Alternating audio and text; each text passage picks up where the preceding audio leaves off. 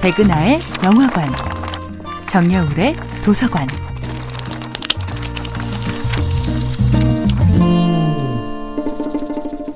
안녕하세요. 여러분과 아름답고 풍요로운 책 이야기를 나누고 있는 작가 정여울입니다.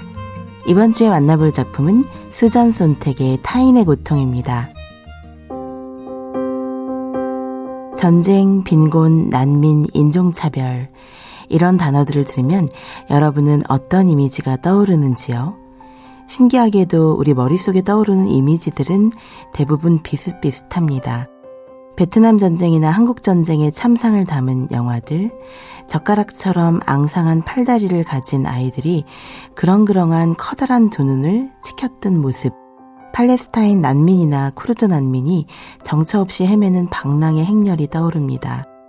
이런 정형화된 고통의 이미지에 일격을 가한 작가가 바로 수전 손택이었습니다. 타인의 고통에서 그녀는 인간 각자가 지닌 고통의 개별성을 일깨웁니다. 고통은 저마다 하나뿐인 독자적인 체험인데 왜 타인의 고통은 정형화된 틀에 갇혀 있는 것일까요? 손택은 타인의 고통에 대한 매너리즘의 기원을 매스미디어의 보도 방식에서 찾습니다. 지구 곳곳에서 일어나고 있는 학살, 폭력, 강간 등을 보도할 때 쓰이는 이미지들은 천편일률적으로 유형화되어 있습니다.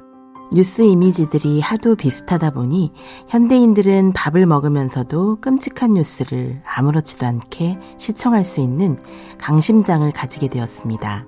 남의 아픔을 묘사하는 시각적 이미지들을 도처에서 흔하게 목격하다 보니 그 아픔을 제대로 느낄 수 있는 감각 자체가 무뎌져 버린 것이지요. 그렇다면 우리는 이 무뎌진 감성을 어떻게 회복해야 할까요? 손택은 타인의 고통을 목격할 때 반사적으로 느끼는 연민, 그 자동화된 연민의 감정을 탈피해야 한다고 말합니다. 연민과 공감은 전혀 다르지요. 연민에는 고통받는 타인의 아픔을 멀리 떨어져서 바라보며 자기도 모르게 난 아직 괜찮다. 나는 저들보다 편안하다고 느끼는 일종의 우월감이 깔려 있습니다.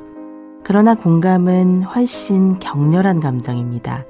공감의 시작은 당신이 지금 겪고 있는 고통이 내가 겪을 수도 있는 고통임을 인정하는 것입니다.